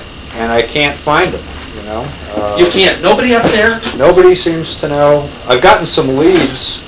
Uh, Frank Bracken gave me the name of the, of the minority staff director that he remembered, and I said he's still alive and in town, and he might remember, I forget that guy's name, I have written down. somewhere. Let's call up the last number I have. Oh, okay. Let's give it a shot. Now I gotta quit telling lies about the son of a bitch. He thought I was the greatest guy. Well, uh, uh, anyways, I was, I think, uh, before we turn the tape off, the most interesting liter- interlude there, uh, we're talking about the the fact that uh, in, uh, on Aspinall's behalf, that Sigler had extorted, really, is the way everybody else describes it, this, this promise which, which people viewed as out, well, actually, that's, to be fair about it, they did not view it as outrageous with respect to the House. They thought that was a legitimate Yeah. That, you know, that was a legitimate part of the kind of negoti hardball negotiations that had been going on all Mhm. summer, but they were astounded, everyone. Um, You had to hear Ed Weinberg talk about it, about the idea that, that we would, that he would attempt to Yeah. extort us into binding our hands in the Senate. The other body was just beyond the protocol of this, Yeah. which, which would go to, to the desperation of Aspinall in terms of losing control of this Mhm. whole thing. Um, So anyway, you remember all that, and, and had Aspinall ever, to your knowledge, he done that sort of thing in any of the other projects? you I did never, no, no. I we had no other projects. Okay. Begich had no other priority than Interior. I mean, it was, he had sacrificed. I mean, it'd be interesting to look at his record to see whether he did anything else, but my recollection is he didn't ask for very much. Well, once that agreement is made, this deal in a substantive sense, I mean, it still has a long procedural route, I mean, the the full Yeah, yeah. committee and the rules committee and onto the floor. Yeah. But as far as the natives are concerned, it's basically, and the process is over, it's basically over, and that when it gets to the floor, there really aren't any, there's no action in an in an Alaska Native sense. However, uh, there is in That one fact- little matter, yeah. Right, there is, there, there was one party that was not in, in, uh, present in the, Right. In the room when Sigler thought he Right. extorted uh, that promise, which was the environmental community, and they obviously come out on the floor. First, I guess, uh, and I have not really researched this to the point that I should have, but as I understand it, in the committee process, they had made a run with a Kyl amendment Right. which was basically sort of like what Udall Saylor became Right, before. Is that right? Yep, that's right. When did they show up in all of this? Were they always there, or did they come in sort of late in the? game? late. Uh, that idea of, you know, getting this big environmental deal in really, really did come in late. I mean, I'd have to look at the hearings to see if people were advocating. I mean, it could well be that they were, and I just don't remember it as such a piece of I side action. But, I don't- but I don't remember any of that coming up. And it was never a part of the negotiations. I mean, it was a native land claims bill, a settlement act, and it just wasn't perceived. I mean, in fact, the whole notion of I mean, what, we all started to live with 17D2, but the whole notion of it wasn't even a part of the concept of this deal. So there they were. And what did, uh, you recall what Begich thought of this? ape shit. He was, he was, nothing pissed him off more than this thing. He was irate about it. And he was irate about it mostly because he thought that this whole thing carried so much political freight anyway, and, and had the potential to be so contentious and so difficult to get accomplished politically. When he saw this thing coming down the path, I mean, he just, you know, I mean, Begich wasn't the world's greatest environmentalist to start with. I mean, he was a sort of a classic environment. I mean, for, there weren't very many environmentalists then to speak of when you come right down to it. And you know, in 1971, it wasn't exactly the golden age of environmentalism. And uh, Begich, I mean, I think tried to be responsible on environmental votes, but it wasn't a big part of his platform. He was an education, a social liberal, and all of this, and so, but he was outraged about this thing screwing up the bill. Do do you recall, did, uh, did the Enviros, they come into his office and lay out their case, or? I'm trying to remember who the, envi- I mean, I remember Saylor and Udall, but I can't remember who the, who were the protagonists As here. I said, I'm not, I haven't done my homework on this, Yeah. I should have. I think the Wilderness Society was, was a heavy hitter in this. But I'm trying to remember the people. Who who were the uh, people? Um, I know that there were some people in. Involved. I mean, Dave Hickok was involved, and Peg Kylston was up on the scene at that time, and, and um, uh, Celia Hunter was on the scene at that time, and Bob Weeden was on the scene at that time. Those people I remember. But I don't remember people coming in and pitching Nick on this. I mean, he just felt trapped and victimized by this issue, like it was coming along, and so it wasn't so much that he just was against the idea of it, as much as he was against the um, uh, screwing up something that they'd worked so long and so You're hard almost to at get the there. finish line. And then all of a sudden, this deal, and then plus, remember, the oil industry is there. And so then you get Foster really activated. I mean, all of a sudden, they say, Jesus, we've just cleared the decks for the pipeline. And now, here comes a major problem for us, a negative in this bill. And so at that point, Foster was activated in a major way and was uh, working this thing tough and whispering in Nick's ear that this, this, you know, had the potential to undo this. And plus, I can tell you, Stevens started to call at this point too. I mean, this was one that got Stevens up off the mat. And he wasn't very happy about it either. So I can remember communications between Begich and Stevens at that point. So put the Don't send genie, this- genie back in the bottle. Yeah, this. don't send this shit over here. Yeah. Well, now, how about, uh, one of the leading guys in all of this was, uh, was Dingell. And one of the things that struck me later, uh, once I became involved myself on the Hill, is that like, you know, with D2, of course, the way the Dingell played his hand is they got a sequential referral over there, because this thing dealt with wildlife refuges, et cetera. And, and it would seem to me that in terms of the jurisdiction, I mean, you were obviously, you were giving out land inside wildlife refuges, even, even if it was service estate. I mean, there was obviously a jurisdictional hook to have gotten, to have allowed uh. Dingell to have, and he, I believe he was chairman of the, of the Fish and Wildlife Subcommittee in those days, so over at Merchant Marine. Yeah, I guess that's right. And how come, did, did you see those guys during the committee process? Did, did you ever remember, see, remember Dingell and, uh, any of those people? They never, No, I, I remember this whole, the whole Alaska 17D2 deal as t- just a floor deal. How, how big a floor deal was it? I mean, was this like, you really have the industry out in the halls and the, I mean, Oh, who- yeah, Who beat, I mean, who beat the environs? I mean, was it the industry and the administration? Were the, was, was there a native lobby on it? Uh, Well, my recollection is, that, first of all, there wasn't a lot of time. I mean, you know, it was really, I don't remember when, uh, exactly, when the uh, Udall Saylor thing, you know, sort of emerged, but it can't have emerged in any form you could look at until very shortly before this thing got to the floor. And uh, I remember sort of everybody at that point kind of participating in this. And you could participate, I mean, just it, it was a struggle, and of course, it was very difficult for Nick, because what it was doing was it was breaking off on that vote a whole lot of the people that he had cultivated. And he was cashing chips left and right. I mean, these, it ultimately became, you know, I mean, ultimately, turned out that the settlement itself was a cakewalk. You know, Nick had prepared himself for whatever fight would come along, and the idea of the settlement and what finally came out after it was all done was just a non-event. This became the event, so Nick's chips, to the extent that he had accumulated them, were, you know, mostly cashed on this amendment. You're And I- telling all these guys that he'd been cultivating Don't a no screw, vote. don't screw the bill up. We, this is not the right, s- I mean, and what Nick was not saying is, we can't do this in Alaska, it's impossible to do it. It was really, this screws this bill up, it's not a part of this bill, it should have been raised earlier, et cetera, et cetera. Uh, Saylor, of course, was not a particularly well-liked person. Nick was incredibly angry at Udall for doing this, Do you recall ever being in any meet, any meetings with you at all about this? No. Um, But I know there were some angry exchanges. I mean, I know there were some, I know there were some angry exchanges between Nick and Udall about this, and I know that they argued, and, and Nick said some incredibly sort of crappy things about Udall in this deal, opportunistic kind of deal. And, uh,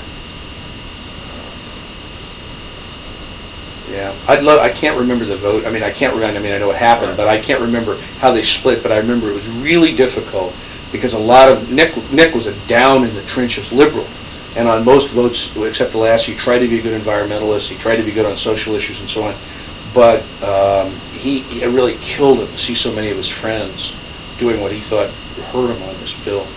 And then if you read the debate, you know, the floor debate of this was, I thought was interesting because a lot of stuff goes on on the floor that is um, um, really, uh, uh, you know, just posturing and obviously bullshit.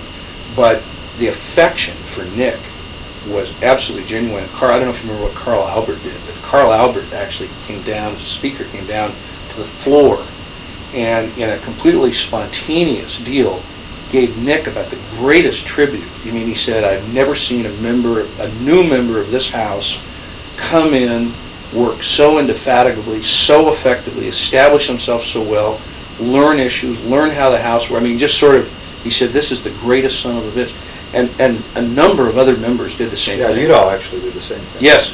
That's the trouble with the record, of course, you can't, you can't see it, you just get Yeah. the transcript and so you don't really see the. Well, some of them were, were, were, you know, just, just window dressing, but the speakers was clearly, I mean, Albert didn't have to do that, and I mean, he, he came down and just heaped praise on Begich, and it was absolutely genuine, and there were a number of others of those tributes that were, were clearly heartfelt. I mean, they really admired the fact that Nick had, I mean, regardless of all the great work that, that uh, Meeds never been, people understood that Nick had sort of steered this incredibly rocky course uh, with Aspinall and all these other people, and somehow got this bill that was his and his alone. I mean, the nation as a whole didn't really care about the Alaska Natives, and it was sort of his deal to get through all these these uh, deals. And boy, people, it was really a, a neat deal for him. Actually, that, you just reminded me of, of uh, the last question I'll ask before we move on to the conference, and that is, in Alaska, of course, this is a very big deal, even to this day, and everybody views Yeah. that their problems, you know, the Alaska syndrome, our our problems are the nation's, blah, blah, Yeah. blah. But, but it has been my perception that, that the reason that all this stuff had to be fought out in committee is that regardless of, of Arthur Goldberg going on the Today Show and telling America about what a bunch of sad sacks natives were, that as a practical matter, this was really normal committee sort of kind of legislation. There was no big national constituency out there for this, or was there? I mean, was that, None. I mean, Ramsey Clark and Ken Bass would have had you think that you were sort of making Indian, timeless in- Indian policy and that, I mean, and you were, I mean, in that sense, I mean, in an intellectual sense you were, but, but that people all over the country were watching to see how this was done. But gee, I mean, I don't remember Bill Byler. I mean, you interviewed Bill, and Bill is, I mean, theoretically a representative of national Indian interests at the time. And he was around, and there were people like that who reflected national orientation, but you didn't get any feeling that beyond the Indian community itself, there was much, well, I mean, like D2 was like an authentic national lobby. I mean, there were people out there, Yeah. I mean, during our D2. and- well, you But it you know this, it wasn't like that. you know Otto Lowe, you know, Yeah, I know. you know, not Lowe, I mean, I never quite got how he fit, but I mean, he was a guy who liked to ride through the native window in order to get bond business and, and, and, and uh, commercial finance business, you know, and figured that was his portfolio. And I always got the feeling that Otto had a, a- a, you know, a pretty good stride, I mean, he was, had bona fides in terms of how he felt about it. He wasn't just a crass guy. But, so there was some interest in that sense. I assume there were a few people up in New York who gave a shit that a billion dollars over a period of time was going to be transferred into, you know, new hands, and that always catches their attention. But uh, other than that, I mean, uh, and maybe other than that's minimizing it too much, but I didn't get much of a feeling that. Okay, well, the, the one other thing that you just reminded me of by mentioning Bill Byler that I forgot to ask is that it was on Byler's recommendation and with Byler's money through the Association of American Indian Affairs that AFN during that process hired this mysterious figure Claude Desautel. Do you remember Claude Desautel? Claude Desautel, yes? And as near as I could figure out, sort of like, you know, is Lou Sigler alive or dead, and no one seems to know the answer. You ask the question, well, what did Claude do? And nobody seems to know Sure, the I answer. don't know what he did either. Uh, But was he a hitter with Aspinall? Do you remember him at all? or- Yeah, I remember Claude Desautel's. Shit, he was just like Adrian Parmenter to me. I mean, he didn't do anything. I mean, But but he, did you remember him as being, a- off this issue, was he a fixture around the committee at all? Do you- I mean, why would anyone have thought that he would be, no, okay, no he was a he was a kind of a I was I guess my perception of him was kind of a fringe Indian player. I mean, how old was he at the time? Was he an old guy like still, Aspinall? Or? No, he was. Uh, well, not he wasn't a young guy. Yeah, he was fifty. He sort of Sigler, sort yeah, of Sigler. Yeah, another guy, I want to look for him in your Rolodex. I'll let you off the hook. I bet you Sigler. I'm trying to think, but you know, you could probably pull one of these old bios. But Sigler, Jesus, that's 1978. What's what's 20 years. Yeah, Sigler's probably about say 70 and 75. Oh, well. You know how Sigler got to the department? Sigler came into the department. Dillon Myer, Harry Truman appointed Dillon Myer Commissioner of Indian Affairs in like 51 because Dillon had done such a good job rounding up the Japanese and running the. Yeah, you told me right, this. That he you'd be a perfect Commissioner of Indian Affairs. And Lou had been his lawyer. Lou was Dillon Myer's, he was chief counsel of the War Relocation Authority. Oh, my God. And so he brought, he came into the Interior Department with Dillon Myer in 51. So he had to be in 51, you know, and he'd been general counsel of the War Relocation Authority. So even if he was a wonderkind, he still had to get out of law school and, you know, to, to have done that during the Second World War. So, uh, you know, he had to be, you know, I mean, my father, if he was still alive, would be in his late 70s, and he was, you know, sort of a college guy in the Second World War. He couldn't have been out of law school and have risen up. God. So Sigler's could be pushing 80. I mean, Yeah, he could have well be. Uh, One thing just came to mind, this is just a free-floating recollection, but one thing, and I don't know whether you're going to get in the book into any of the, are you going to talk about the concepts of the settlement? I mean, Yeah, sure. But I want to ask you about that in the, at the end of this, actually. But go ahead. Oh, Well, I was just going to say, one thing that comes, comes to mind right now is that, you know, you're talking about, that A- Aspinall, I said, he sort of had these, these, I mean, he wanted to settle on a cheap, and he basically wanted to make sure that it was extinguished. I'd say those, that was what really motivated him. But they had a lot of, and this might have been Sigler, uh, but they had a lot of policy ideas about what this bill should say. And one of them, I remember thinking that the, the natives really fell into the trap on, is that, remember the old free-floating versus village selection Right, deal? Right. And I don't remember exactly how the natives think that got resolved, but I know Aspinall and Sigler was delighted when the natives started to come around to the idea of village selections, because he hated the idea of any free-floating selections. And they even talked about having just almost a, re- I mean, the animals always have a reservation, you could select, but only here, you know, given the mountaintops. And so then when the natives came back and said, well, we, we gotta have the land around our village. And there, remember, there were a few natives smarter ones, probably in some said, they said we should have a lot of free-floating, very minimal village selections and lots of free-floating selections.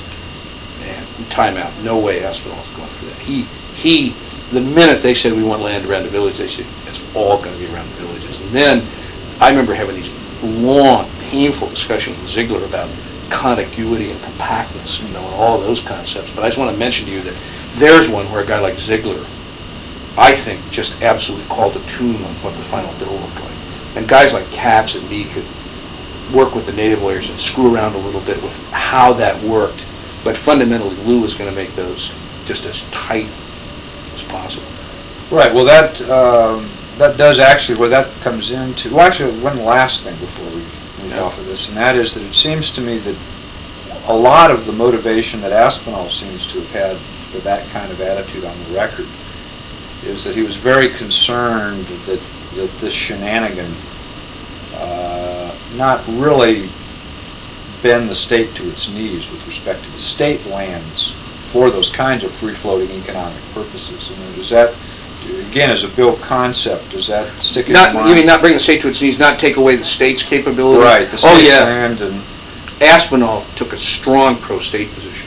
So Havelock and Egan, of course, Egan was probably made in heaven to lobby Aspinall. I mean, if you ever wanted a guy to lobby Aspinall, Bill Egan was the guy. I mean, they were like soulmates. These little old western farts, you know, who were both aged and crotchety little shits, you know. I mean, and, and Egan in lots of ways was Aspinall's equal. He was maybe a smart, you know, wily at least. and uh, so they got along great. And whenever Havelock and Havelock was sort of oil and water with Aspinall's style, but Havelock and Egan were very effective with Aspinall. And they would just come in and say, well, Jesus, I mean, the state has rights here, and Aspinall said, you're damn right you've got rights. So that sort of Egan and Aspinall have the same sort of uh, political culture and social culture. then, would you say? Yeah, political cultures, and they were the same type of guys, they were, you know, they were obviously practical politicians who really liked to have their own way, and, and, and and Aspinall was a states' rights guy. I mean, he was not about to let a bunch of native aborig, you know, aboriginals come in and sort of undermine what the state thought it had. Okay, well, that actually finally does bring us to the conference, Yeah. and uh, what I know about the conference is that it was, physically took place, I guess, in the ground floor of the Capitol building over there, it wasn't in one of the House or Senate Yeah. offices, and, and in terms of, of the team, first of all, early on, uh, I see stuff where Begich says, well, I'm not gonna get to be a conferee because Mr. Aspinall has told me that it's nothing personal, but freshmen never get to do anything, and that's... That's right. And by the end of this process, uh, Begich gets to participate in the conference? Yeah. Now, how did, uh, was that a goal of Begich's? How did he pull that off? Do you- Oh, yeah, I mean, from the beginning, I mean, Nick, I mean, he, you know, tried to be nicey nice with, uh, with Aspinall, but I mean, he was really outraged. But, you know, it sort of doesn't ring true now, but in those days, you know, freshmen didn't do any of that stuff, just didn't do it. And uh, so Nick was accepting, but, uh, but upset. But in practical fact, I think Aspinall got a little, a li- he got concerned about Stevens and Gravel. I mean, he got in there, and I can't remember the conferees, but Ed Edmondson was a Right. conferee, and Meeds was a conferee, wasn't he? And uh, Saylor. and- Saylor and Udall, uh, and uh, I was trying to think, were there any- another, uh, may have, there was not a big conference. Right. It's like seven at the most, I think. So it would be Aspinall, Edmondson, Meeds, and we're- maybe Roy Taylor, or maybe um, Actually, I didn't. even Haley, know. maybe Haley. Oh, yeah, well, Haley. yeah. And, uh, but it was only, it was only seven to nine House members. And uh, I think uh, Zig, I remember staying, of course, in real close contact with Sigler uh, on all that, working through stuff each, you know, each night, uh, working through things. And uh, he, he was at that point, Lou was not collegial, but he was at least, sort of at least uh, open. I mean, he would at least sort of share information uh, if pressed. And I think that Aspinall got nervous about Stevenson and Gravel, to be perfectly honest. Wanted some help to hold that. Well, not so much political help, but he just, Nick knew so much, and he had so much knowledge, and Stevenson Gravel made endless assertions about things that had to happen for the state, and Aspinall, I think, started to feel just a little bit kind of handicapped by the fact that he had no Alaska presence. Now, he was talking with Nick, but it wasn't the same as having him there participating. Well, now, in terms of, of sort of the conference committee as a markup kind of drill, um, was it closed in that, but for the, the conferees and probably Sigler and Van Ness, did- was there any, did you and Katz and the rest of the guys get in the door, or? I can't speak for Katz because the Senate had a different approach to it. I did not. And uh, there were no member staff in there.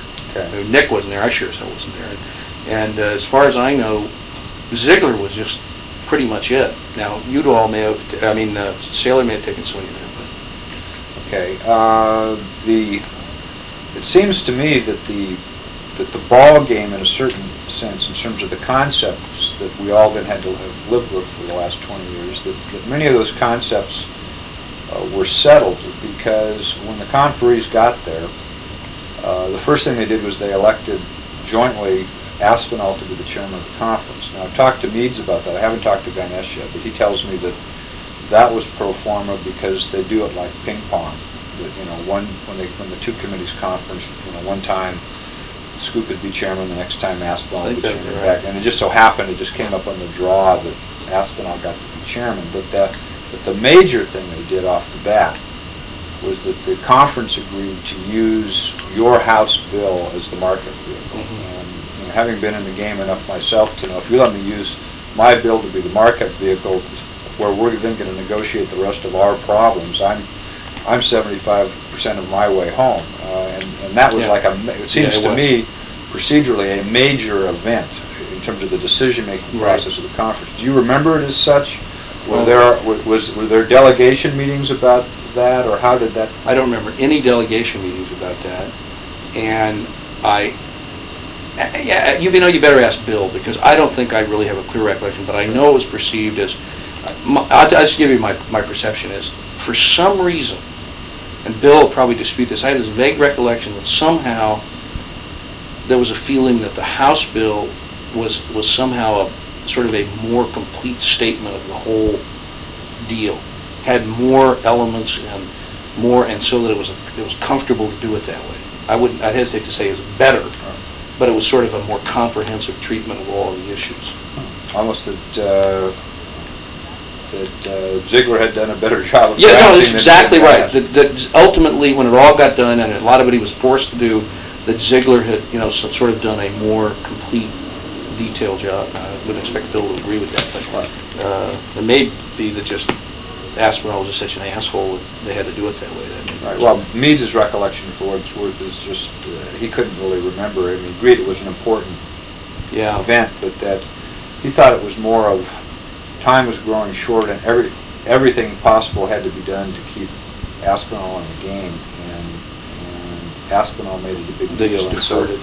Yeah. So, to keep him happy. And you gotta remember also that Jackson's off running for president at this point. That's what I was gonna say, Scoop, You know, I was not gonna- paying the I- kind of attention to this. I I remember that, but I didn't remember that, yeah, it was the presidential deal, but Scoop clearly was not a major player at all points in that conference, and that, that may be the better explanation.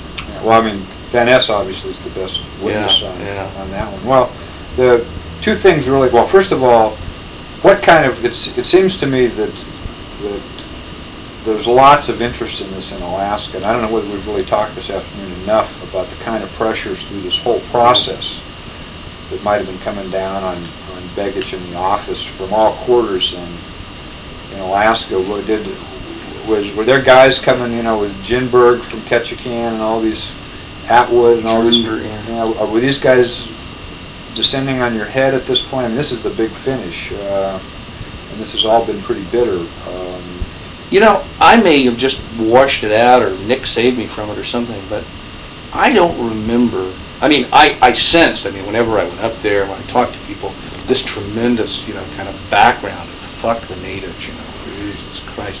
But I don't remember a lot of lobbying. Hmm. I mean, I remember just, there was a whole, the whole background was screw the natives, this is too generous in there, this is a ripoff, blah, blah, blah. And nobody, Jesus, you never met anybody who, who could see that a billion dollars was getting shipped into the state. I used to say to people, this is the greatest public works deal of all time.